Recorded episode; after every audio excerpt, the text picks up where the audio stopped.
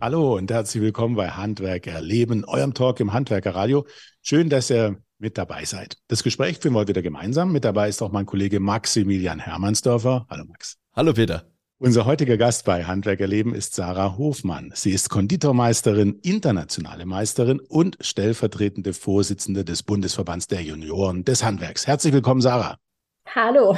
Hallo. Sarah, du bist schon seit ein paar Jahren im Konditorenhandwerk tätig. Ich habe gehört, äh, der Start war da aber gar nicht so einfach. Dir wurde wohl zu Beginn gesagt, du wärst überqualifiziert für den Beruf. Äh, wie schwierig war es denn nun tatsächlich und wieso kam das denn so? Ähm, ja, genau, das stimmt tatsächlich.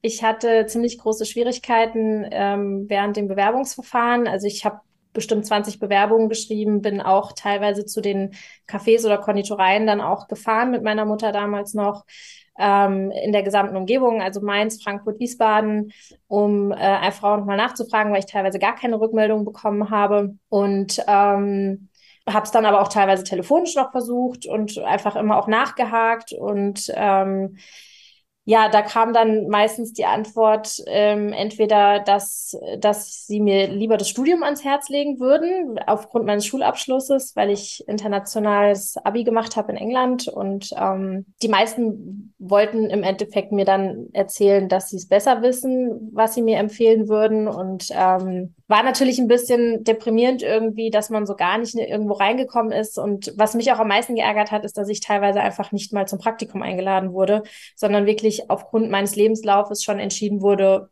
passt nicht, ähm, funktioniert nicht. Und ähm, das war schon ja ein bisschen frustrierend. Und ich bin dann in Wiesbaden in der Konditorei gelandet.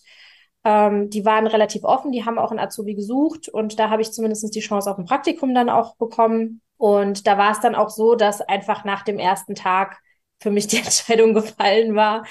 Ähm, also ich habe zu dem Zeitpunkt auch studiert, tatsächlich habe mein Studium abgebrochen äh, für die Ausbildung dann auch, was ich heute auch absolut nicht bereue. Ich würde es jederzeit wieder so machen. Und ähm, ja, da war dann im Endeffekt, bin ich dann in Darmstadt zur Ausbildung gelandet. Das war mehr oder weniger aber ein ja, positiver Zufall äh, aufgrund von Vitamin B, weil ähm, wir über einen ehemaligen Mitarbeiter dort, das ist ein Bekannter meines Stiefvaters gewesen und der hatte uns das empfohlen, dass wir doch da mal schauen sollen, weil der Betriebsinhaber auch ähm, Abi hatte und studiert hat und dann die Ausbildung gemacht hat und dass der da vielleicht ein bisschen offener ist.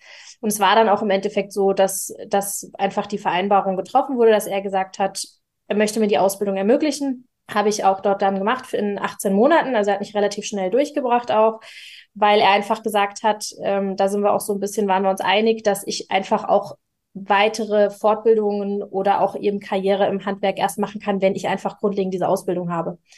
Und ähm, ja, jetzt bin ich da, wo ich bin. da sprechen wir gleich nochmal über den Weg dahin. Mich würde aber trotzdem nochmal interessieren, hat irgendeiner mal verraten, warum er äh, das nicht gesehen hat, dass du da starten kannst mit äh, deiner Qualifikation, mit deinem, ja, mit deinem Abitur?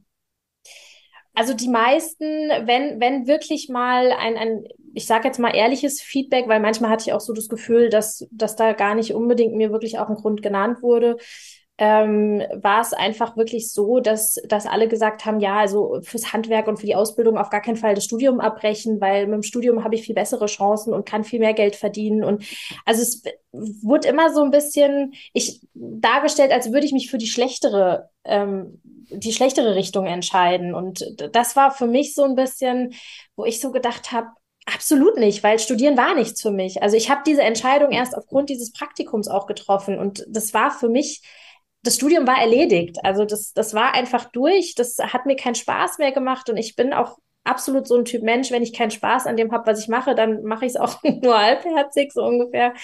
Ähm, und ich wollte unbedingt diese Ausbildung machen. Und wenn ich jetzt heute auch nach wie vor sehe, wie, wie sehr wir Auszubildende suchen müssen, also im Konditorenhandwerk interessanterweise momentan nicht, da haben wir sehr viele Bewerbungen, aber bei uns im, im Bäckereihandwerk oder auch bei den Fachverkäuferinnen, da frage ich mich natürlich dann irgendwie, warum dann jemand, der wirklich will, aufgrund eines Lebenslaufes abgelehnt wird. Also ich wurde ja nicht mal aufgrund meiner handwerklichen Fähigkeiten oder zu dem Zeitpunkt vielleicht noch nicht ganz so gut vorhandene Fähigkeiten abgelehnt, sondern ich habe gar nicht erst die Chance zu einem Vorstellungsgespräch bekommen. Die haben einfach meinen Lebenslauf gesehen und ähm, haben schon gesagt, nee, bleib im Studium. Das ist aber schon, schon absurd, dass du 20 Bewerbungen schreiben musst, bevor du erstmal einen Praktikumsplatz ja. bekommst. Da hast du Durchhaltevermögen gebraucht, um dann trotzdem weiter, äh, weiter zu schauen, dass du in diesen Beruf reinkommst. War das ja. wirklich äh, so dein, dein Wunsch, äh, ich möchte nur da rein und Absolut. nichts anderes? Ja. ja, also das war auch dann, nachdem ich das Praktikum gemacht habe, war das für mich äh, meine Mutter hat so schön gesagt, der Käse ist gegessen. Das war, ähm, Studium war einfach für mich auch gedanklich rausgestrichen und ähm, das war wirklich einfach absolut überhaupt nicht mehr das Ziel. Bei meinem damaligen Ausbildungsbetrieb, das war auch tatsächlich die letzte Anlaufstelle. Also danach hatte ich, glaube ich, alle Konditoreien, zumindest von denen ich irgendwie was im Internet gefunden habe, durch. Ich habe auch gesagt, wenn es da jetzt nicht klappt, dann gehe ich nach München oder Berlin oder ich gehe irgendwo anders hin, ist mir egal, aber ich werde definitiv nicht weiter studieren. Also das war gesetzt und jetzt musst du noch mal verraten, was du eigentlich studiert hast, weil ich hab, dass, ich du hab, das, dass du aufhören wolltest. also es lag tatsächlich gar nicht am, am Studiengang selbst, dass ich aufhören wollte. Ich habe Englisch und äh, Chinesisch studiert also Sprache und ähm, wollte da auch so ein bisschen in diesen Dolmetscherbereich. Also das war so am Anfang auch erstmal, bevor ich überhaupt mit Ausbildung mit dem Gedanken gespielt habe, war das für mich auch mehr oder weniger dann erstmal so mein Weg. Es war einfach die Tatsache an sich, dieses Studieren selbst. Also das hatte, die, die Studiengänge waren super interessant, hat auch echt Spaß gemacht, auch klar mit den ganzen Leuten und so. Das war schon echt cool. Aber es ist einfach dieses, hinsetzen und den ganzen Tag irgendwie was machen und am Ende des Tages sehe ich trotzdem nicht, dass ich was gemacht habe, so wirklich, außer vielleicht einen Haufen Karteikarten geschrieben, blöd gesagt. Ähm, das hat mir einfach gefehlt und auch dieses in Bewegung sein und ähm, ja, also das war so das krasse Gegenteil von dem, was ich jetzt mache und ähm, ich habe es auch während der Ausbildung gemerkt, so anstrengend, wie es auch teilweise wirklich war, auch mit nachts arbeiten und, und anfangen oder auch zwölf Stunden auf den Beinen es war wirklich anstrengend, aber es hat sich für mich einfach gelohnt, weil ich merke, es ist einfach, es hat mir einfach Spaß gemacht oder es macht mir immer noch Spaß. Es ist einfach das, was ich effektiv machen wollte und will und deswegen war die Entscheidung und auch dieses Durchhaltevermögen dann am Ende hat sich irgendwie doch gelohnt und ähm, so frustrierend der Weg auch am Anfang war, das, was ich am Ende dafür bekommen habe, ist, ist für mich nach wie vor unbezahlbar und ähm, darüber bin ich auch nach wie vor happy heutzutage. Also das, ja. Sarah, warum hast du dich denn fürs Konditorenhandwerk entschieden? Du hast ja eben erzählt, mehr als 20 Stellen hast du abklappern müssen, um erstmal einen Praktikumsplatz zu bekommen. Ja, warum das Konditorenhandwerk? Ja, der, der, der Weg war, war, also beziehungsweise die Entscheidung, das war tatsächlich gar nicht so einfach und die ist auch gar nicht so schnell gefallen. Ähm, es war einfach so, dass ich irgendwann nach dem Studium nach, nach Hause, Studium nach Hause gekommen bin, nach der Uni und zu meiner Mutter gesagt habe, hier, ich habe keinen Bock mehr zu studieren, ich muss mir irgendwas anderes suchen. Ich will eigentlich lieber eine Ausbildung machen. Und ähm, da war dann schon, also ich sag mal, die Reaktion war erstmal verhalten so ein bisschen.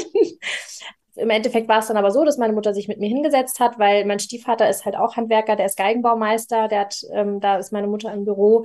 Deswegen war so Handwerk und auch Selbstständigkeit für sie jetzt auch gar nicht mehr so irgendwie was Fremdes oder, oder Entferntes.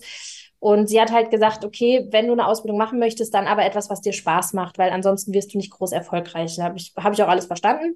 Und dann haben wir uns hingesetzt und haben erstmal überlegt, okay, was macht mir denn Spaß? Was kann ich mir vorstellen, auch einfach lange zu machen? Weil es ist ja im Endeffekt was, was ich mal mindestens irgendwie 30, 40 Jahre lang auch machen muss. Und ich habe schon immer als Kind auch auch über meine Oma, aber ich habe schon immer gerne gekocht, gebacken. Also Nahrungsmittel an sich, das war irgendwie schon immer was, was mich auch interessiert hat. Und dann war in der engeren Auswahl äh, Koch, also Köchin oder Konditorin. Das waren so die zwei Berufe, die einfach mit Nahrungsmittelgewerbe für mich in Frage kamen. Und ich hatte auch gesagt, was für mich einfach wichtig war, ist dieses Kreative und auch so ein bisschen selbst gestalten können. Also einfach auch so ein bisschen sich selbst einbringen und nicht einfach nur du kriegst einen Auftrag, musst den erledigen mhm. und eigentlich nicht weiter drüber nachdenken. Und ähm, ich hatte zu dem Zeitpunkt damals kan hatte ich im, im Bekanntenkreis zwei ähm, Bekannte, die tatsächlich eine Kochausbildung gemacht haben und auch als Köche gearbeitet haben zu dem Zeitpunkt. Der eine in einem Hotel, der andere in einem Restaurant das war auch ganz gut, glaube ich, dass ich die kannte, weil die haben teilweise zu Zeiten dann auch äh, einem Nachrichten geschickt. Da habe ich gesagt, boah, also das ist schon sehr einschränkend gewesen, einfach auch fürs Privatleben und, und irgendwie auch so, was einfach Karrierechancen anging, da hatte ich mich dann auch ein bisschen informiert. Das ist im, im, als Koch doch nochmal auch eine andere Sache als, ähm, als als Konditor dann auch eben. Und ähm, dadurch kam es dann im Endeffekt, es war dann so ein bisschen Ausschlussverfahren, dass Konditor übrig geblieben ist, wo ich gesagt habe, ja, kann ich mir vorstellen. Ähm, und dann ging eben die Suche nach einem Praktikum und, und dann eben auch diesem Ausbildungsplatz los. Also das war dann dieser Prozess, der damit ins Rollen kam. Und ähm, ja. Du hast dann deinen Praktikumsplatz und äh, auch einen Ausbildungsplatz dann gefunden. Du hast vorher schon Stichwort äh, Karrierechancen genannt. Das ging ja bei dir dann noch weiter auf die Meisterschule. Du bist ja Konditormeisterin. Genau. Also ähm, was für mich klar war zum Zeitpunkt schon, auch als ich mich für die Ausbildung beworben habe, ist, dass ich definitiv in die Selbstständigkeit möchte das war eigentlich mit, mit ja, die Parallelentscheidung, die, die gleichzeitig gefallen ist. Ich habe ganz klar gesagt, wenn ich eine Ausbildung mache im Handwerk, dann definitiv mit finalem Ziel Selbstständigkeit. Ähm, dementsprechend auch der Meister. Also das war für mich auch eigentlich von vornherein klar, dass wenn ich die Ausbildung mache, dass ich definitiv auch den Meister draufsetze. Den habe ich allerdings nicht sofort draufgesetzt, weil ich eben durch diese 18-monatige Ausbildung mich selbst noch ein bisschen zu unsicher auch gefühlt habe von meiner Erfahrung her, ähm, als dass ich direkt gesagt hätte, ich möchte in die Meisterschule, weil ich einfach auch einen gewissen Anspruch an meine Meisterprüfung oder auch an mich selber hatte und auch gesagt habe, ich möchte eigentlich erstmal noch ein bisschen arbeiten, damit ich überhaupt einfach viel mehr Dinge auch noch sehen kann. Ähm, und habe dementsprechend dann das auch so ein bisschen aufgesplittet. Also ich habe Teil drei und vier 2018 erst gemacht. Ich habe im Januar 2016 abgeschlossen, also dann auch wirklich erst zwei Jahre später. Das waren dann auch erstmal so die, also Ausbilderschein und der BWL-Teil und habe dann auch erst Teil 1 und 2 ähm, 19 und 20 sogar erst gemacht, weil ich zwar auf der einen Seite noch ein bisschen, bisschen auch Wartezeit hatte von der Warteliste her, aber ich einfach für mich gesagt habe, ich, ich möchte in der Meisterprüfung so sicher sein ähm, und mich auch sicher fühlen, dass ich einfach auch weiß, was ich mache und dass ich auch die Dinge genauso hinbekomme. Ja, und jetzt arbeitest du in einem Familienbetrieb in der Bäckerei und Konditorei. Hofmann und das ist ein Traditionsbetrieb mit mehr als 111-jähriger Geschichte, wenn wir das richtig ja. recherchiert haben. Ja. Erzähl mal ein bisschen was zu dem Betrieb. Ähm, ja, wir sind, ähm, also ich habe meinen Mann dann in, während der Ausbildung kennengelernt, in, einem, äh, in Bordeaux war das, in einem, also wir haben uns vorher kennengelernt, aber dann in Bordeaux war das Praktikum, war ein Auslandspraktikum auch. Und ähm, das war ganz interessant, weil er mich dann damals gefragt hat, warum ich denn, weil er natürlich dann auch meinen Lebenslauf und auch diese ganze Ausbildungssuche, das hat er natürlich dann auch irgendwie mitbekommen. Und er hat dann irgendwann gesagt, ja, warum ich denn nicht bei Ihnen nicht beworben hätte. Wo ich dann auch gesagt habe, ja, ich wusste leider nichts von euch. Aber ich muss auch gestehen, für mich hat bei Darmstadt irgendwie immer so Hessen oder die Welt von Hessen aufgehört. Alles, was danach kam, war irgendwie nicht so existent für mich. Ähm, und äh, natürlich bin ich heute froh, dass ich die Ausbildung fast schon dort nicht gemacht habe, weil ich ihn natürlich ganz anders kennengelernt hätte. Und ähm, da war es dann im Endeffekt so, dass bei meinem Ausbildungsbetrieb war, wie gesagt, bei Abschluss des Vertrages war schon vereinbart, dass ich definitiv nach der Ausbildung noch irgendwo anders hingehe und mir einfach auch noch einen anderen Betrieb angucke. Und ähm, da habe ich natürlich dann auch äh, frühzeitig angefangen zu schauen. Und es war dann zu dem Zeitpunkt so, dass dort in der Konditorei eine Gesellin gesucht wurde auch. Und im Endeffekt hatte dann mein jetziger Schwiegervater oder beziehungsweise auch mein Mann mit mir damals schon gesprochen, hat gesagt, hier, ob ich mir das nicht mal anschauen möchte und oder irgendwie mal zumindest Probearbeiten, dass ich einfach mal gucken kann, ob mir das überhaupt gefällt. Und ähm, was mich halt, was ich halt sehr schön finde oder auch damals schon fand, ist einfach die Tatsache, dass wir viel handwerklich noch machen, auch die volle Breitseite, also Cremetorten, gebackene Torten, Schnitten, Dauergebäck, wirklich einfach so die, die gesamte Charge hoch und runter. Also gerade auch was Konditorenhandwerk angeht, sehr handwerklich noch. Und ähm, im Endeffekt habe ich dann gesagt, naja gut, ich Probearbeiten hat Spaß gemacht. Ich gucke es mir einfach mal an und im Endeffekt, wenn es nicht funktioniert, kann, kann ich ja immer noch woanders hin. Und seitdem bin ich dort und dort geblieben. Wie groß ist die Betrieb denn? ähm, genau, also wir haben mittlerweile sind wir bei 84 Mitarbeitern. Wir haben fünf Filialen. Ähm, mein äh, Schwiegervater ist die vierte Generation. Wir sind jetzt die fünfte Generation. Vom Berufsbildern her sind wir über Konditoren, Bäcker, Fahrer, Kommissionierer, Bäckereifachverkäuferinnen, ähm, haben wir auch alles da. Wir haben Snackbelegerinnen, also wir belegen unsere Sachen auch noch selbst. ähm, beliefern natürlich auch viele Kunden. Also wir beliefern Darmstadt 98, ähm, den Fußballverein, wir beliefern Kalla in Darmstadt. Morgengold, weiß ich nicht, ob das euch was sagt. Das ist ein Brötchenlieferservice, das ist so die Bergstraße runter.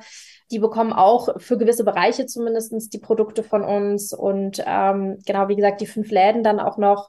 Hochzeitstorten ist jetzt auch gerade sehr saisonal, ähm, auch sehr viel.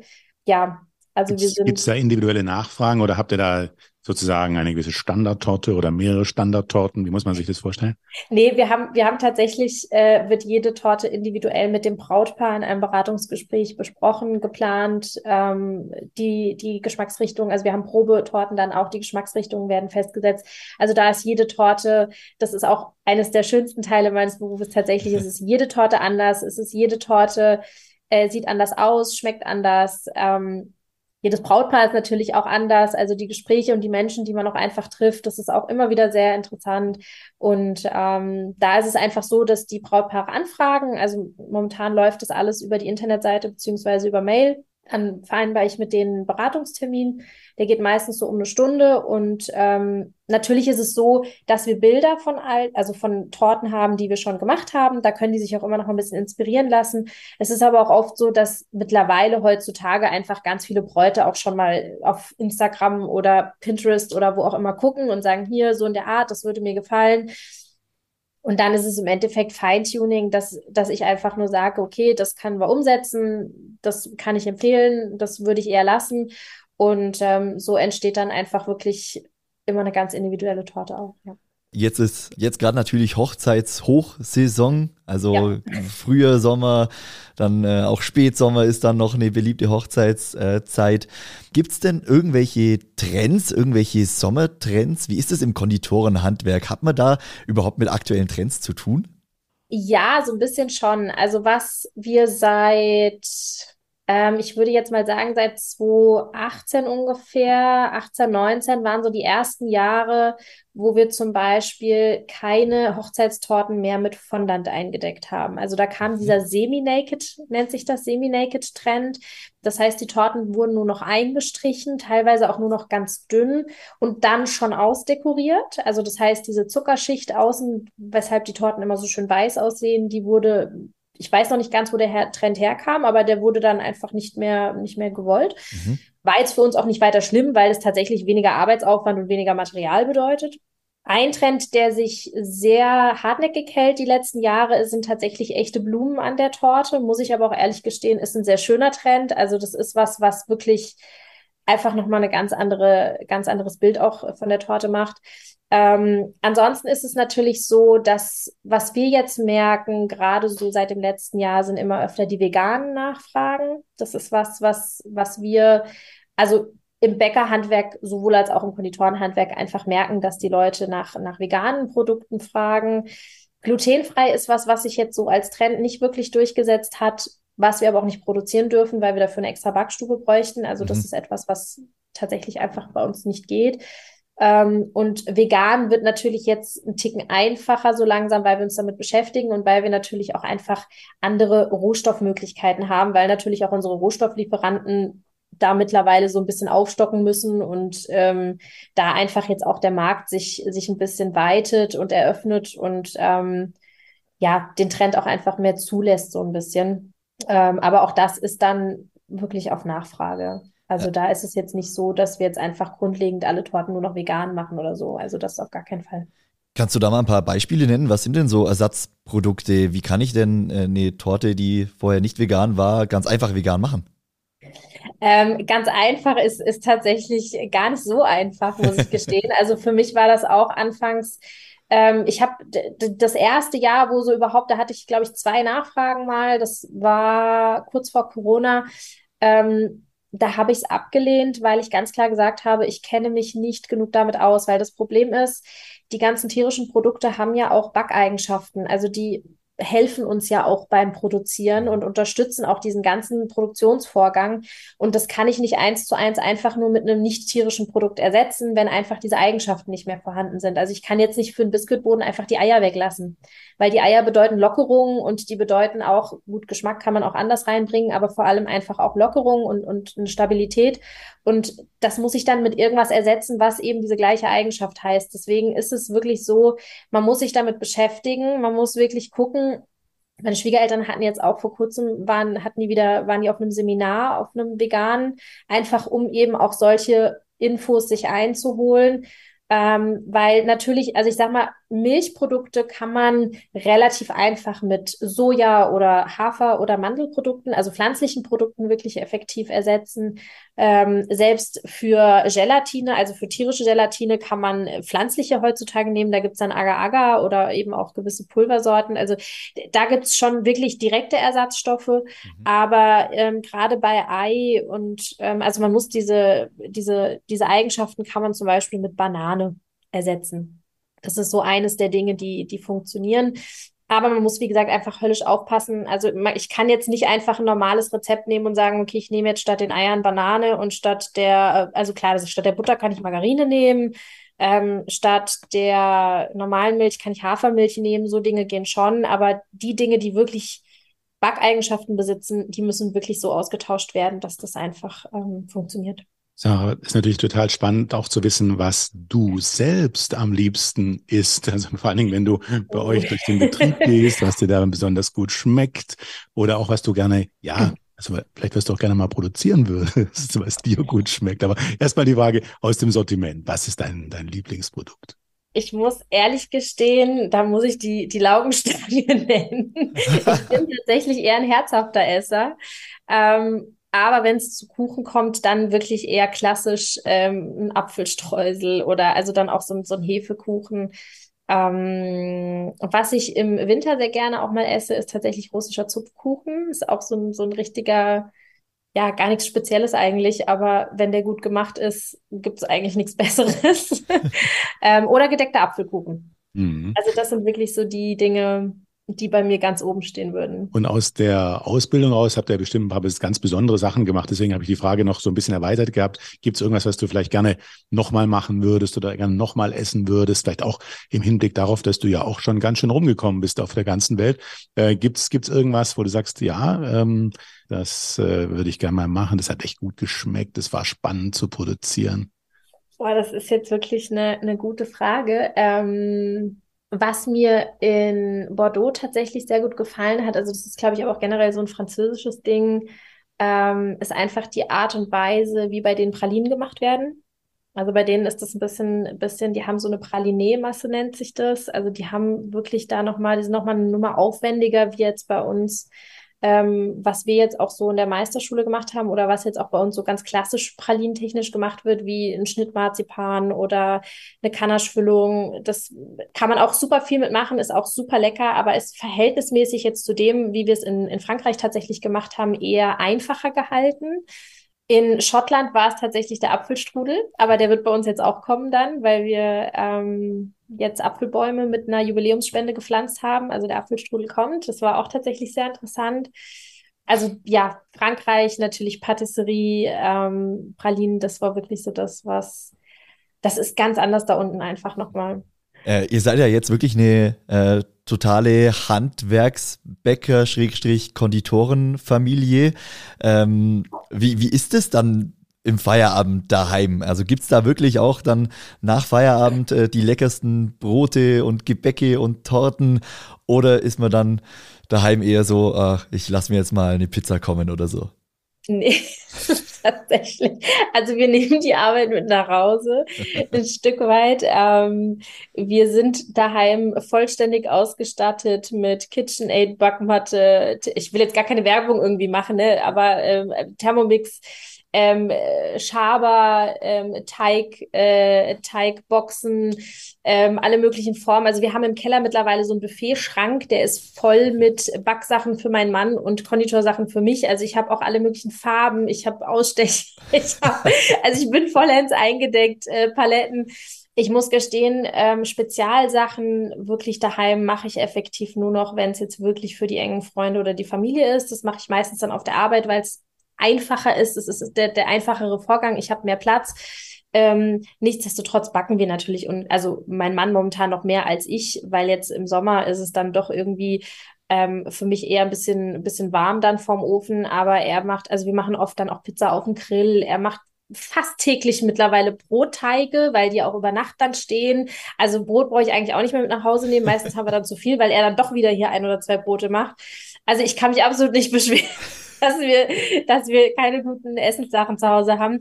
Aber es ist natürlich so, dass wir ähm, einfach wirklich Dinge dann doch eher noch mal selber machen. Also ich sag mal, Pizza bestellen können wir wirklich an einer Hand abzählen mittlerweile, weil das ist dann wirklich so, wo, wo dann auch mein Mann schon sagt, hey, Pizzateig, fünf Minuten. Ja, der ist halt schnell gemacht, ausgerollt, mhm. da wird ein bisschen was draufgelegt und dann kommt es in den Ofen. Selbst Pastateig machen wir mittlerweile schon die meiste Zeit selbst. Also es ist wirklich, ich glaube, wenn man den Spaß und die Freude einmal dran gefunden hat und man auch die Möglichkeit zu Hause hat, also das muss ich auch ganz klar dazu sagen, man muss wirklich die Möglichkeit haben, dann ähm, ist es für uns natürlich auch immer eine Möglichkeit, zu Hause viel auszuprobieren. Das ist auch so ein bisschen der Grund, warum wir das machen, weil wir natürlich daheim erstmal in kleinen Mengen ausprobieren können, bevor wir dann vielleicht auch sagen, hey, ähm, das können wir jetzt auch einfach im Betrieb umsetzen, weil natürlich meine Schwiegereltern auch immer dann was zum Probieren bekommen. Und ähm, das ist halt dann das Schöne eben zu Hause. Das ist dann so ein bisschen dieses Rumspielen und dann, ach, das und auch verbessern natürlich dann irgendwie so ein bisschen, wenn man sagt, hm, passt noch nicht so ganz. Und ähm, ja, das, das passiert wirklich effektiv zu Hause tatsächlich, ja. Du bist gern auf dem aktuellen Stand, hast aber wenig Zeit? Wir halten dich auf dem Laufenden, was für das Handwerk diese Woche wichtig war. Der DHZ Wochenrückblick zu hören auf dhz.net und überall, wo es Podcasts gibt. Machen wir nochmal den Schwenk von zu Hause in die große weite Welt. Du hast dich im Studium ja für Englisch entschieden, für Chinesisch, ähm, hast das ja dann auch äh, eine Zeit lang gemacht. Wie lange eigentlich? Zwei Jahre. Ja, ja, das ist schon, da, da hast du natürlich schon einiges mitbekommen, auch äh, ähm, von den Kulturen, von der Sprache und hast dich dann aber auch nochmal entschieden, nachdem du die, die, die, den Handwerksweg eingeschlagen hattest, äh, Ausbildung gemacht hast, Meisterin gemacht hast, noch den internationalen Meister oder die Meisterin da drauf zu setzen. Wir hatten auch schon mehrere Gäste bei uns hier im Podcast, die das auch bei der Handwerkskammer Frankfurt Rhein-Main diese Weiterbildung gemacht haben. Wieso genau. hast du dich dafür entschieden? Also es war, ich bin tatsächlich, habe davon erfahren über die Junioren. es war, eine, war ein Stammtisch. Ähm, und für mich war eigentlich in dem Moment, wo ich so die Details hatte, natürlich auch nochmal Auslandsaufenthalt, bin ich natürlich sofort auch hellhörig geworden, ähm, wo ich gesagt habe, okay, mega, finde ich richtig, richtig cool, ähm, weil einfach auch dieses Prinzip dahinter mit eben den Entwicklungsländern und einfach auch die Ausbildung eben über die Grenzen Deutschlands auch hinauszutragen oder auch dieses Ausbildungsprinzip und damit einfach auch Menschen nochmal eine berufliche Möglichkeit zu ähm, ermöglichen, die oder auch zu eröffnen, die vielleicht einfach eben ich sag mal, geisteswissenschaftlich vielleicht einfach nicht die Möglichkeit haben oder sich dann eben auch vielleicht eine Uni gar nicht leisten können oder auch keine dementsprechend vorangegangene Schulbildung haben. Das sind ja Dinge, die man einfach teilweise im Handwerk gar nicht unbedingt braucht. Also wenn jemand handwerklich begabt ist und Bock hat, dann, dann braucht er kein Abitur haben. Ja, also dann muss der einfach irgendwie, ähm, klar, man muss auf einer gewissen sprachlichen Ebene sich verstehen, um gewisse Dinge weitergeben zu können. Aber es wird ja mit den Händen und mit dem Körper gearbeitet. Und das ist etwas, ähm, was ich sehr, sehr interessant fand, ähm, wo ich auch ganz klar gesagt habe, würde ich definitiv gerne machen, weil es natürlich schon auch interessant ist, den eigenen Beruf in anderen Ländern mal zu sehen. Also das ist schon noch mal auch was anderes, ähm, weil ich schon auch festgestellt habe, also selbst auch als ich in, ähm, in Schottland dann war, das war bei einem deutschen Konditormeister, aber war natürlich auch mit englischen Mitarbeitern und allem, also das deutsche Handwerk hat schon sehr, sehr hohes Niveau und hat auch schon, also ist auch vom Ausbildungslevel und, und einfach so von, von diesem ganzen Aufbau ist das schon sehr, sehr gut. Also das ist das, was ich jetzt von meiner Seite aus zumindestens auch gerade beruflich sagen kann, was ich jetzt so gesehen habe. Das ist Wahnsinn, wie, wie, wie groß dieser, dieser Abstand teilweise wirklich auch zu anderen Ländern ist. Und ähm, ich bin dann im Rahmen des internationalen Meisters nach Sambia gegangen, war zwei Wochen unten, habe dort ähm, also es war keine klassische Konditorei, es war tatsächlich eine ja, Toastbrot-Produktionsbackstube in dem Sinne. Also die haben eigentlich fast ganz Sambia mit Toastbrot versorgt ähm, und hatten eher so eine kleine Konditorei nur eigentlich für den eigenen Laden noch ähm, mit dranhängen sozusagen. Haben natürlich auch viel herzhaft, also Mittagsküche auch gemacht ähm, und hatten verschiedene Torten, die sie angeboten haben, dann auch für Geburtstage und ähm, so ein paar kleine Muffins, Cupcakes. Also das Sortiment war sehr eingeschränkt, war jetzt nicht sehr groß. Ähm, ich sollte tatsächlich Croissants dann auch machen und ähm, einfach nochmal so ein paar Techniken dann auch der, der damaligen Konditorin dort zeigen, also gerade so einstreichen und so. Und auch gerade mit den Gesprächen, das war schon sehr faszinierend, weil die kommen dort wirklich hin, fangen an zu arbeiten und können aber eigentlich nichts. Also die hat sich das selber irgendwie beigebracht. Die hat dann immer so ein bisschen auch im Internet geguckt und hat dann auch immer mal so ein bisschen ausprobiert. Und ähm, das fand ich schon erstaunlich, weil sie war wirklich gut. Also sie hat das echt gut drauf gehabt. Aber ich sag mal, die Basis für das Arbeiten dort war nicht wie bei uns, dass wir sagen, okay, ich habe das gelernt, ich habe das in irgendeinem Betrieb gezeigt bekommen und ähm, habe das ganz oft geübt oder dann sogar auch noch in der Berufsschule gelernt, sondern das war wirklich, ähm, wenn es gut gelaufen ist, war vorher einer da, der sich das auch schon mal irgendwie beigebracht hatte und hatte das, konnte das halt weitergeben.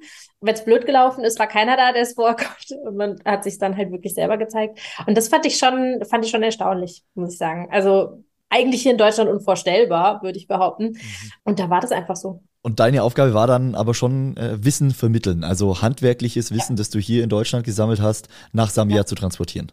Genau, genau. Also es war wirklich so, ich habe dann dort gestanden und sollte denen dann auch zeigen, wie man auf Torten schreibt. Und da haben dann wirklich sechs Leute um mich rumgestanden beim Schreiben zugeguckt. Also da, da muss man dann auch so ein bisschen Scheuklappen äh, aufziehen und wirklich jetzt nicht irgendwie überlegen, okay, wer guckt da mir jetzt gerade alles auf die Finger, sondern ich konzentriere mich jetzt darauf, was ich mache. Ähm, und auch gerade so dieses Ein diese Einstreichtechniken oder auch Buttercreme. Also Buttercreme war bei denen ähm, Margarine mit Puderzucker aufschlagen.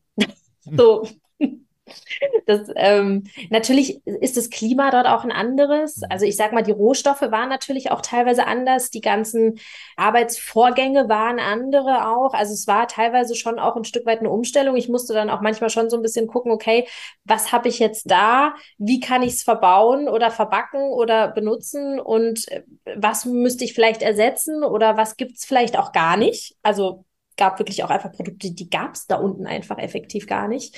Oder waren so teuer, dass natürlich auch die ähm, Geschäftsführer gesagt haben, also ist jetzt doch ein bisschen teuer. Und ähm, das war natürlich auch nochmal eine Umstellung. Einfach nochmal mit ganz anderen, also nicht ganz, aber schon teilweise einfach anderen Zutaten auch arbeiten zu lassen. Ja. Welche Erfahrungen hast du sonst noch gesammelt in Sambia, jetzt mal außerhalb von, äh, von, von dem reinen Handwerk, wie es dort gemacht wird? Äh, was hast du mitnehmen können? Ganz, ganz viel tatsächlich. Ähm, also es ist, äh, es war meine erste, mein erstes Mal in Afrika auch, muss ich, muss ich dazu sagen. Also ich war auch vorher jetzt noch nicht irgendwie so urlaubstechnisch in Afrika oder so. Was ich sehr erschreckend fand, ich bin mit dem damals dort Zuständigen von der Handwerkskammer, also der Kooperationspartner quasi, der sich unten um alles gekümmert hat, der hatte einen Mitarbeiter, der uns gefahren hat. Also ich war mit einem Metzger unten und wir wurden tatsächlich immer auch zu den Arbeitsplätzen gefahren. Also wir sind da auch nirgendwo alleine. Wir hatten immer einen Einheimischen mit dabei, mhm. der auch da überall mit uns hin ist und uns das auch alles gezeigt hat. Und das war auch für mich persönlich als Frau wirklich einfach ein Sicherheitsfaktor. Also ich habe auch gemerkt, dass ich mich einfach viel sicherer dadurch gefühlt habe. Wäre aber auch, also ich muss auch gestehen, das Land war dann doch auch groß und ich wäre auch, glaube ich, einfach, ich hätte mich wahrscheinlich irgendwo verlaufen oder ich weiß es nicht, ich wäre wahrscheinlich irgendwo gelandet, wo ich gar nicht hingesollt hätte. Ähm, ansonsten war es wirklich so, in der Lodge, wo wir geschlafen haben, da haben wir jeden Abend auch draußen gesessen. Man wurde super herzlich empfangen, super offen auch in der, in der Bäckerei, wo ich war, die waren alle völligst äh, aus dem Häuschen, das ist eine deutsche Konditorin. Also das war auch so, da habe ich schon gemerkt, okay, dieses Ansehen von diesem deutschen Handwerk, also für die war das wirklich, da kommt es wäre auch, glaube ich, egal gewesen, ob ich oder ein deutscher Bäcker oder irgendjemand anderes. Es war jemand aus Deutschland, der, der, der weiß, was er tut und der das wirklich gelernt hat. Und das war so richtig so dieses, dieser Wow-Effekt. Und das war für mich schon dann auch so, wo ich teilweise so gedacht habe, okay, krass. Und wenn ich dann auch irgendwie was gebraucht habe, dann ist einer teilweise direkt los zum Laden und hat es geholt. Und es war mir teilweise schon unangenehm, weil Sachen so sofort so gemacht wurden irgendwie oder wenn ich irgendwie was gebraucht habe und ich habe teilweise wirklich nur noch diese Ausführungsschritte gemacht. Also ich musste teilweise überhaupt nicht mehr auch abwiegen. Da sollte ich dann die Rezepte einfach nur hinlegen und dann wurde das für mich abgewogen. Also das war irgendwie so, wo ich gesagt habe, hey Leute, ich kann meine Sachen abwiegen, alles gut, ne? Aber nein, nein, das sollte ich gar nicht. Und ähm, ich bin dann mit dem Fahrer auch tatsächlich, das war auf meinen Wunsch hin, ich habe dann auch einmal auf dem Heimweg gesagt, ich möchte bitte ähm, die Slums einmal sehen. Das war mir wichtig, dass ich einfach auch mal das Leben sehe, was abseits von Medien, äh, öffentlichen Wissen oder das, was einfach weitergetragen wird ins Ausland, ähm, dass ich mir das einfach mal anschauen kann. Und das war, also das sind Bilder, die sind hängen geblieben, muss ich ehrlich gestehen. Ähm, die lassen einen dann doch auch immer wieder nochmal mehr schätzen, wie gut es einem eigentlich auch geht. Also das war ähm, natürlich hat man irgendwie auch mal im Fernsehen oder auch im Internet Bilder von, mhm. von armen Kindern gesehen oder so. Aber wenn man wirklich durch diese, also es war wirklich wie ein kleines Dorf in der Stadt, nochmal wirklich auch durchfährt und und auch dort die, die Kinder ähm, oder auch die Erwachsenen und einfach diese, diese Häuser und so auch von Namen wirklich sieht, also gut, das Auto war abgeschlossen, die Fenster mussten zubleiben. Das war von vornherein schon äh, direkt die Ansage, aber das war schon, ja, ich, also weiß teilweise heute noch nicht, wie ich das beschreiben soll, weil es war wirklich, wirklich krass. Ich bin aber auch froh, dass ich es gesehen habe, muss ich ehrlich gestehen. Also das ist einfach was, ähm, das hält einem nochmal einen Spiegel auch einfach vor. Und ähm, ansonsten war es einfach so, dass ich teilweise gab es Situationen, da war ich tatsächlich erschrocken so ein bisschen dann auch, also auch in der Bäckerei, was dann irgendwie so ein bisschen unverständlich oder bei mir auf Unverständnis gestoßen ist. Da unten war das aber teilweise echt normal. Also es ist so, dass ähm, Lebensmittel, die übrig waren oder die schlecht waren oder auch die auf den Boden gefallen sind, die wurden weggeschmissen. Und wenn Angestellte sich das aber halt aus dem Mülleimer geholt haben, damit sie es essen können, weil an sich war nichts dran, in dem Sinne, es wurde einfach mhm. nur nicht mehr verkauft, dann ähm, wurden sie bestraft, weil sie mussten vorher fragen, ob sie sich das aus dem Müll nehmen durften. Und das ist, wo ich, wo, also das war irgendwie völlig so, huh, okay, krass. Ähm, ist doch im Müll, wird doch eh weggeschmissen, warum darf der sich das jetzt nicht nehmen? Ja. Ähm, aber es war tatsächlich so, dass wohl generell äh, unten dort sehr viel geklaut wird, eben aufgrund dieser Armut und die ganzen Kühlhäuser, es war auch alles abgeschlossen. Es waren überall Kameras, das war auch richtig untyp, also für mich richtig ungewohnt erstmal. Ähm, weil eben im Büro von den Geschäftsführern waren dann so riesige Bildschirme, wo wirklich alle Räume aus allen Ecken und Winkeln äh, aufgezeichnet wurden. Und ähm, wenn ich halt ins Kühlhaus musste, musste ich mir über den Schlüssel vorne holen. Und war jetzt für mich nicht das Problem. Es war ja. nur einfach total ungewohnt, weil es hat man hier in Deutschland halt so gar nicht irgendwie, ne? Also wenn ich was aus dem Kühlhaus brauche, gehe ich rein, hol's mir raus. Ähm, und da wurde auch so ganz krass Liste geführt und so. Und das war schon, es war sehr interessant. Ja, es war sehr interessant. Ähm, ein sehr prägendes Erlebnis auch, aber definitiv auch ein sehr, sehr schönes. Also was ich an, an Land gesehen habe, an Kultur, auch wie gesagt mit den Menschen, ich kann mich absolut nicht beschweren, dass ich irgendwie nicht herzlich empfangen oder aufgenommen wurde. Und ähm, es hat ultra Spaß gemacht und ich kann es auch wirklich jedem, der irgendwie auch Auslandserfahrung sammeln möchte, ich kann es jedem nur ans Herz legen. Und was ich dazu sagen möchte, man braucht nicht seinen Ausbildungsmeister, um den internationalen Meister zu machen. Ganz wichtig. Warum unterstreichst du das jetzt so? Weil internationaler Meister ähm, ganz oft direkt mit dem Meister an sich, also mit, mit dem Handwerksmeister ähm, verknüpft wird und das auch etwas war, wo ich am Anfang noch so gedacht habe, hm, okay, schade, ich habe meinen Meister nicht, ich kann das noch gar nicht machen. Und da habe ich tatsächlich auch nochmal nachgefragt und es ist aber wirklich so, man kann das auch vorher machen. Das, man ist dann halt kein internationaler Meister, sondern man ist dann Fachkraft für internationale Zusammenarbeit. Mhm. Ähm, aber es ist einfach eine Fortbildung, die man einfach als Geselle oder Gesellin jederzeit machen kann. Das heißt, man hätte schon früher oder du hättest schon früher dann ins Ausland gehen können. Das genau. ist dann sozusagen, hm, okay, ja. verstehe. Ja, das wäre jetzt auch meine Frage. Könntest du dir denn nochmal vorstellen, weitere Auslandsaufenthalte zu machen? Ist das, ist das noch ein Thema? immer. immer, immer. Also ähm, tatsächlich Jederzeit kann ich jetzt nicht sagen, weil es ist mittlerweile tatsächlich für mich ein bisschen schwieriger geworden, mich einfach mal so ähm, aus dem Alltagsgeschäft rauszuziehen. Also es ist nicht so, dass ich jetzt heute einfach sagen könnte, ich bin jetzt dann mal für zwei oder drei Wochen weg. Ähm, nichtsdestotrotz kann ich es mir immer noch sehr gut vorstellen und würde es auch eigentlich gerne nochmal machen. Ja. Sarah, ansonsten, wenn du nicht im Ausland bist und wenn du nicht bei euch im Betrieb bist, dann ja, hast du das Netzwerken doch relativ früh für dich entdeckt bist ja bei den Handwerksjunioren und äh, hast da selbst den Ortsverband in Darmstadt gegründet. Wie kam es jetzt dazu? ähm, ja, das ist ganz interessant. Das war tatsächlich der Hessentag 2017 in Rüsselsheim damals, der mich dahin gebracht hat. ähm, da war es tatsächlich so, dass die Handwerkskammer ähm, mit dem HR zusammen gewisse Handwerksberufe vorgestellt hat. Also das war ein relativ großes Zelt auch mit verschiedenen Ständen. Und da wurde ich angefragt, ob ich eben den Konditorenberuf vorstellen würde, könnte. Und hatte dann da eben auch so ein paar Produkte mit dabei, die dann dort auch äh, rausgegeben wurden. Und ähm, da war dann im Nachgang noch eine Veranstaltung mit dem Herrn Bouffier damals noch.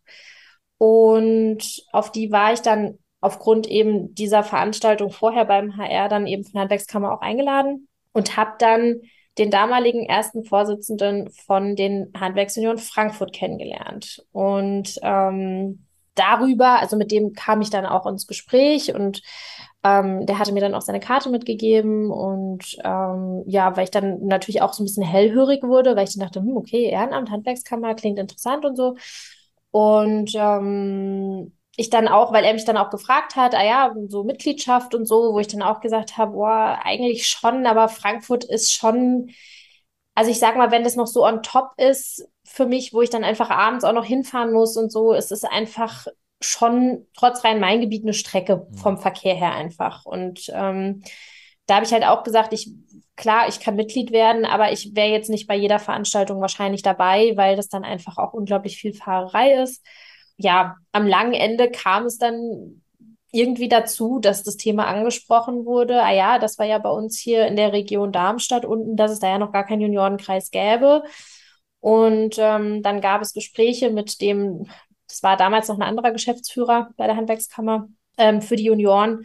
Und ähm, ja, mit diesen ganzen Zuständigen ähm, gab es dann irgendwie Gespräche und dann kam eben diese Idee auf, wenn die Möglichkeit besteht, dass man eben da unten ja auch einen Ortsverband gründen könnte.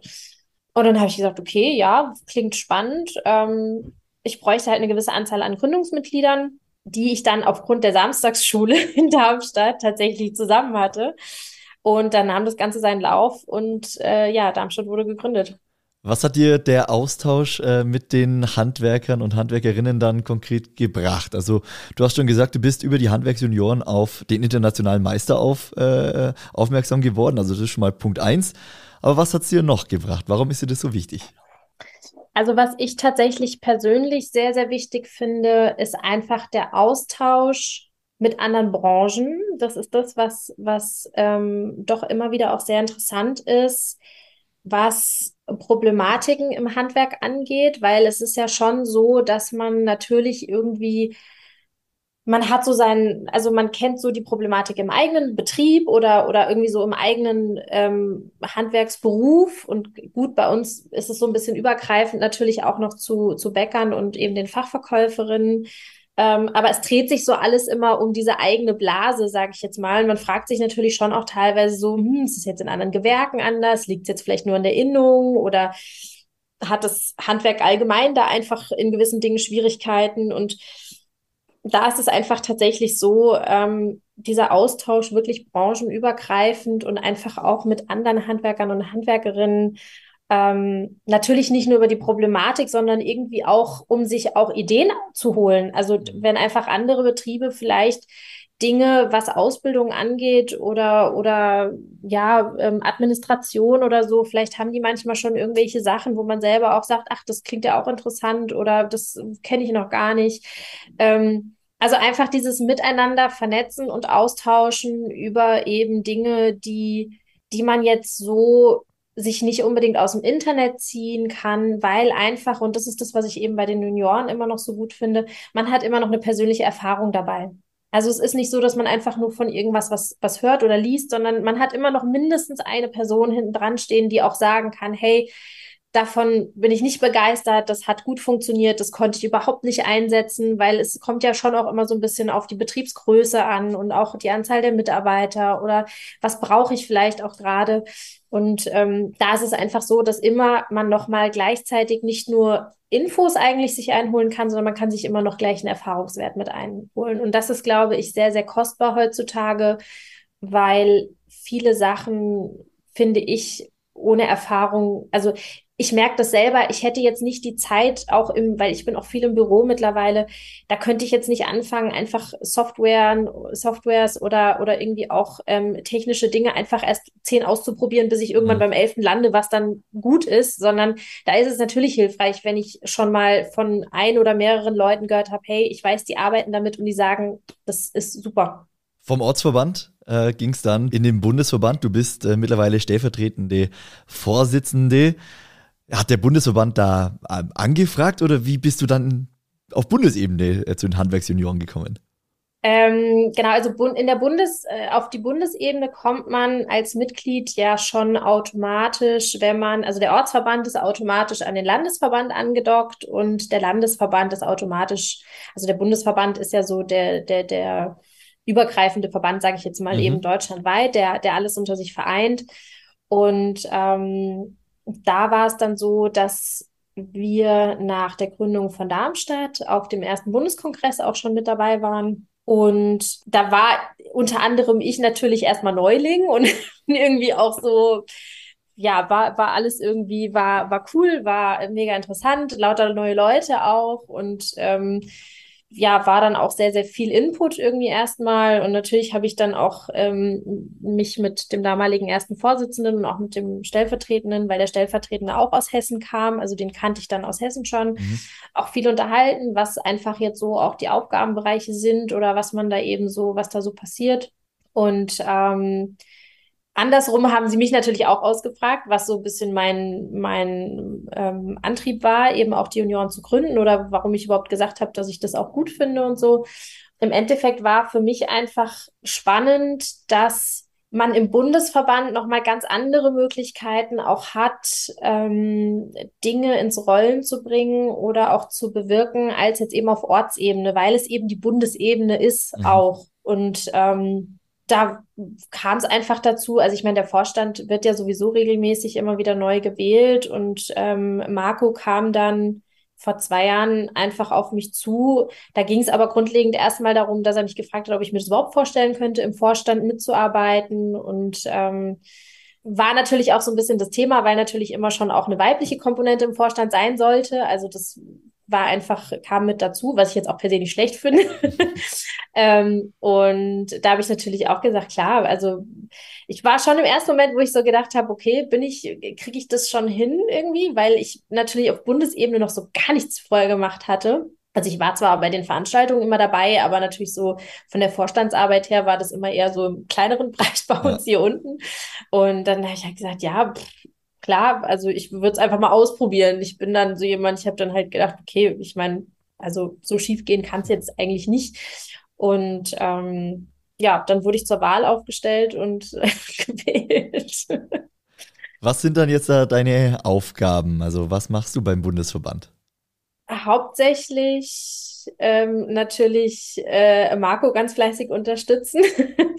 ähm, Ansonsten ist es einfach so, dass wir, ähm, also ich war jetzt vor ein paar Wochen vorm Urlaub noch in Berlin beim ZDH auf dem Unternehmerforum, war ich mit dabei. Also es ist natürlich schon so, dass ich mitunter, wie auch Marco, einfach ähm, die Bundesjunioren vertrete, wenn eben auch solche Veranstaltungen da sind oder wenn sich Möglichkeiten ergeben, wo dann eben auch die, die Junioren angefragt werden. Da ist es einfach auch so, dass wir uns natürlich untereinander immer ein bisschen absprechen, hey, hat einer Zeit oder schaffen wir es vielleicht sogar als gesammelter Vorstand. Ähm, dann ist es natürlich so, dass wir das Handwerk generell einfach gerade auch auf solchen Veranstaltungen natürlich vertreten und eben auch Anforderungen, Problematiken, Wünsche, alles, was so eben das Handwerk bundesweit betrifft, stellvertretend auch weitertragen. Mhm. Also das ist etwas, ähm, was mir auch ganz wichtig ist, dass es einfach auch an die richtigen Leute kommt und an die richtigen Stellen. Und das ist etwas, wo ich der Meinung bin, dafür sind die Junioren sehr, sehr gut, auch einfach. Ansonsten ist es tatsächlich so, dass wir natürlich auch innerhalb, also innerhalb des Vorstandes immer wieder auch ähm, über die Sitzungen, Vorstandssitzungen immer wieder auch sprechen, was können wir machen, um natürlich auch unterstützend einfach das Handwerk wieder nach vorne zu bringen. Also was können wir dazu beitragen, sei es jetzt an Tipps und Tricks oder eben auch irgendwie vielleicht sogar ähm, ja helfende Hände zu akquirieren oder einfach Sponsoren zu finden, die einfach mithelfen, ähm, da einfach aktiv auch wieder ähm, ja, Handwerksbetrieben unter die Arme zu greifen. Also das heißt, wenn wir zum Beispiel herausfinden oder irgendwelche Ideen haben oder, oder aufnehmen, ähm, wie man Auszubildende gut akquirieren kann, dann wird das von uns einfach weitergetragen. Also das heißt, es wird an die Landesverbände weitergegeben, es wird an die Ortsverbände weitergegeben. Das ist dann einfach, einfach auch so ein bisschen Informationen streuen nochmal. Und ähm, ansonsten natürlich nach wie vor, äh, ja, attraktiv, also das Handwerk, Handwerk attraktiv machen, natürlich auch das Ehrenamt attraktiv machen, auch ganz mhm. wichtig. Also das ist etwas, ähm, wo wir momentan sehr stark dran sind, einfach auch die jungen Leute und den Nachwuchs überhaupt ins Handwerk und ins Ehrenamt vor allem auch zu bekommen. Also gerade das Ehrenamt hat durch Corona halt wirklich sehr, sehr gelitten. So wie eben auch andere Vereine einfach, weil eben diese ganzen Zusammenkünfte ausgeblieben sind. Und das ist was, ähm, was wir natürlich auch mit tatkräftig nochmal jetzt wieder voranbringen müssen, ist einfach, dass die Leute das Ehrenamt wieder, ja, wieder kennenlernen, wieder schätzen lernen und natürlich auch wieder mitmachen wollen. Ja, Sarah, ähm, du bist nicht nur in der Backstube, sondern auch in dem Bereich, in dem die Torten gemacht werden und die Cremeschnitten, sondern ab und zu bist du auch im Fernsehen. Wie kam es denn dazu und äh, ja, wo bist du da genau? Genau, ähm, ich bin tatsächlich hin und wieder beim HR-Fernsehen in der Sendung Hallo Hessen. Die läuft nachmittags, Montag bis Freitag. Ähm, da bin ich immer mal wieder donnerstags zum Backen und das kam auch über den Hessentag in Rüsselsheim. Also der Hessentag war für mich sehr erfolgreich. Ähm, und zwar äh, kam das über diesen Stand, wo ich, wo ich das Konditorenhandwerk vertreten habe, ähm, weil das eben vom, von der Handwerkskammer und HR zusammen war. Und das war auch ein Moderator vom HR, der das moderiert hat damals. Also der ist dann auch rum und hat Fragen gestellt und ähm, wollte natürlich äh, ja äh, Dinge wissen zum, zum Berufsbild auch. Und daraufhin hat mich dann eine Woche später die Redaktion von Hallo Hessen angerufen, dass sie immer neue Konditoren suchen oder Konditormeister als Experten für Donnerstags eben zum Backen in der Sendung. Und äh, haben mich dann gefragt, ob ich mir vorstellen könnte, das mal auszuprobieren. Und ähm, ich muss gestehen, da ich mit der Sendung nichts anfangen konnte am Anfang, ähm, habe ich erst gedacht, okay, das wäre jetzt irgendwie ein schlechter Scherz, dass mich das Fernsehen jetzt anruft. Und man rechnet natürlich auch ja erstmal überhaupt nicht damit, dass man dann auf einmal vom Fernsehsender, vom Fernsehsender angerufen wird. Und ähm, die Frau war aber sehr, sehr nett. Also mit der habe ich auch heute nach wie vor immer noch viel Kontakt, äh, wenn eben da eine Sendung aussteht. Und ähm, sie sagt, nein, nein, also ich ist die und die Sendung und ähm, da wird donnerstags gebacken und ich könnte mir das im Internet mal angucken. Und ähm, sie wollten mich einfach mal einladen. Und dann habe ich das auch gemacht und war dann auch das erste Mal da und dachte dann irgendwie auch, naja, das ist jetzt so ein einmaliges Ding, ich gucke mir das mal an und bin halt mal eingeladen und es wurde dann aber ja irgendwie so ein bisschen zu so einem äh, Dauerding im Endeffekt. Und jetzt bin ich nach wie vor heute immer noch so im Schnitt drei bis viermal im Jahr eigentlich. Ähm, also drei Termine habe ich meistens immer mindestens im Jahr. Je nachdem, ob ich dann als Reserve immer mal für welche noch äh, angerufen werde, wenn welche ausfallen. Also andere Konditoren bin ich auch mal öfters da. Und ähm, ja, bin da auch ganz happy drüber, weil das natürlich auch gerade für uns betrieblich gesehen nochmal ordentlich Werbung ist, weil die Leute tatsächlich auch vorbeikommen, weil sie dann mich oder die irgendwie ein Produkt im Fernsehen gesehen haben und die wollen es dann auch haben. Also wir verkaufen auch tatsächlich einen Hallo Hessen Kuchen dann immer die Produkte für dann das Wochenende, wenn ich donnerstags in Hallo Hessen bin und dann, weil die Leute das dann wirklich bei uns kaufen wollen auch, ja. Also man kommt im Handwerk auch ins Fernsehen. Sarah, vielen Dank bis hierher. Jetzt kommen noch ein paar persönliche Abschlussfragen. Ähm, mhm. eine, die finde ich jetzt ganz spannend. Äh, bin gespannt darauf, wie du antwortest. Mit wem würdest du gerne mal tauschen? Beruflich oder auch ähm, einfach, äh, kann, kann auch ein Hobby sein, was auch immer. Ich würde gerne mit einem Bundespolitiker mal tauschen. Also ist es dann ein Tausch, wo dann derjenige dann auch quasi effektiv meine Position einnehmen würde? Ja, dann würde ich gerne mit einem Bundespolitiker. Muss nicht, kann, kann aber. Kann ja, also egal, also auch von meiner Seite aus definitiv, also ein Bundespolitiker auf jeden Fall. Möchtest du da was bewegen oder möchtest du verstehen, wie derjenige oder diejenige arbeiten? Ich möchte verstehen, warum auf politischer Ebene teilweise so wenig bewegt wird. Tatsächlich. Ähm, ich möchte also beides ein Stück weit. Natürlich definitiv gerne sehen, was passiert da, ähm, tagsüber im Alltag auch. Also ich will jetzt gar nicht sagen, dass Politik ist anstrengend. Ich möchte momentan ähm, da oben, glaube ich, kein Mäuschen sein.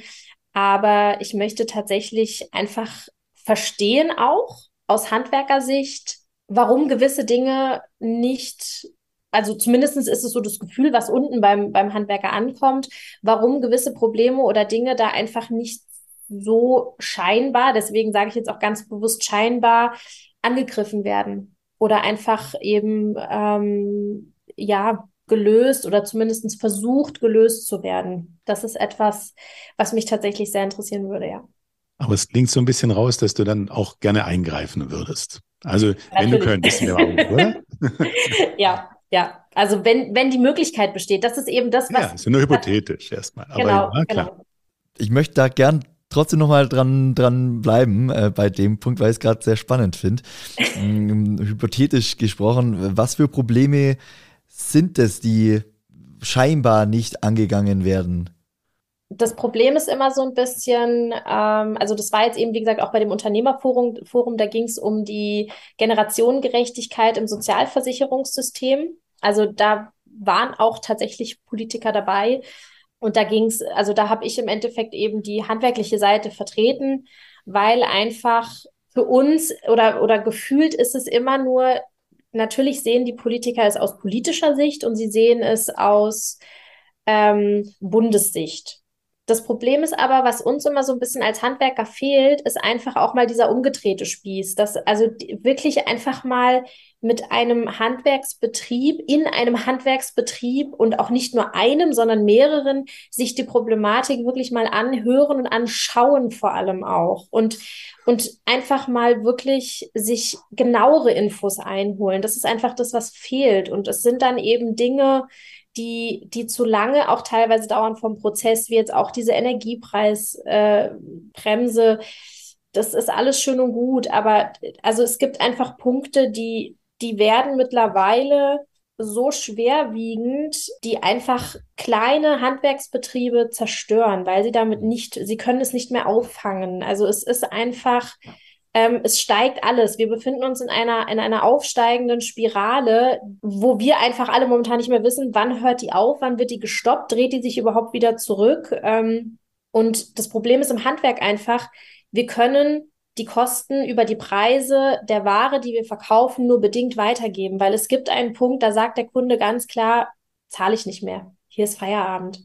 Und das ist etwas, was es für uns halt ganz, ganz schwierig macht, ähm, da irgendwie dann auch noch so ein bisschen, äh, ja, Verständnis oder, oder irgendwie dann auch noch ähm, so ein bisschen auch das Vertrauen aufrecht zu erhalten, weil wir nicht das Gefühl haben als Handwerker, dass wir auf Bundesebene oder Landesebene, das ist auch momentan ganz egal, ähm, dass da wirklich etwas getan wird, um uns zu helfen, mhm. effektiv.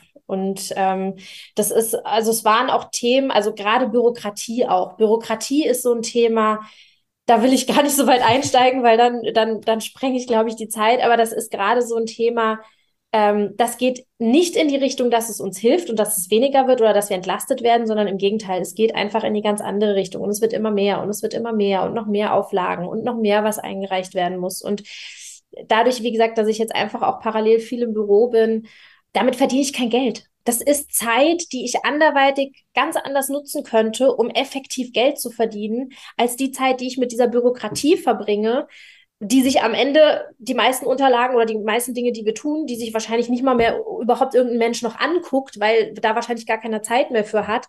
Aber damit verdiene ich kein Geld, damit hole ich kein Geld rein. Und das ist etwas, das ist einer der ganz, ganz großen Punkte, wo wir einfach ganz klar sagen, das kann nur von einem gemacht werden, der noch nie selber in einer Produktion oder in einem Handwerksbetrieb gestanden hat und weiß, was da abgeht. Weil wir verdienen unser Geld nicht mit Formularen ausfüllen und bürokratische, bürokratische Richtlinien befolgen. Und ich will jetzt gar nicht sagen, wir natürlich haben wir Richtlinien und, und Regeln, die wir einzuhalten haben.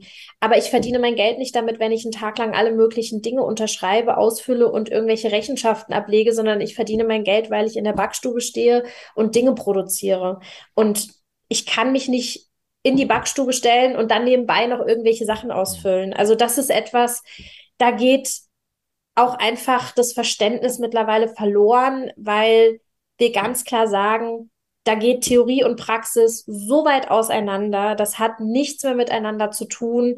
Und das ist etwas, das kann, also können nur Menschen entscheiden, die es auch wirklich nur in der Theorie bearbeiten und einfach nicht sich die Praxis angeschaut haben. Und das ist etwas, weshalb auch bei mir dieser Bundespolitiker oder generell einfach ein Politiker, der einfach nicht aus dem Handwerk kommt, mhm. der einfach noch nie in einem Handwerk, Handwerksbetrieb gestanden hat.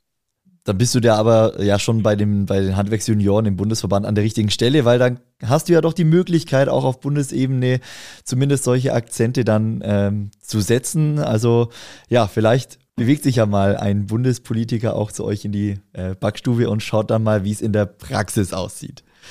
Sarah, ich würde mit der, ich würde mit der nächsten, ich würde mit der nächsten Frage weitermachen. Ähm, was war für dich die beste Entscheidung, die du je getroffen hast? Mein Studium abzubrechen und eine handwerkliche Ausbildung zu machen. War das gleichzeitig auch die schwierigste oder war es ganz einfach? Es war noch nie, ich habe, glaube ich, in meinem Leben noch nie so eine einfache Entscheidung gefällt. Tatsächlich. Also das war gar nicht mal wirklich, dass ich dann zu Hause gesessen habe und gedacht habe, boah, ich jetzt muss ich mich irgendwie entscheiden und, und ich weiß noch gar nicht wie und ich bin am ersten Tag aus diesem Praktikum raus und meine Mutter hat mich abgeholt und sie hat mich schon angeguckt und hat gesagt, du willst eine Ausbildung machen, oder? Ich sage, ja. Und ich habe an dem Tag nicht mal viel gemacht. Ich habe Obstkuchen belegt und, und ich glaube, ich habe irgendwie noch ein bisschen Mürbteig aus. Also nicht mal jetzt wirklich, wo ich sagen kann, boah, ich habe so schon die volle äh, Konditorendröhnung abbekommen, sondern es waren wirklich ganz, ganz äh, simple Basics, die ich gemacht habe. Und ich kann auch gar nicht sagen, ob es daran lag, dass ich einfach den ganzen Tag irgendwie aktiv war oder ich glaube, es war hauptsächlich am Ende des Tages, dass ich einfach, da standen 20 Obstkuchen und ich konnte voller Stolz sagen, ich habe diese 20 Obstkuchen gemacht. Das hat, hat man, glaube ich, nur im Handwerk. Wir haben jetzt noch äh, vier Begriffe mit der Bitte, ganz kurz äh, und prägnant darauf zu antworten. Ähm, okay. Der erste Begriff wäre, was ist Heimat für dich? Ähm, wo der Duft das Herz schneller schlagen lässt. Hast du ein Vorbild?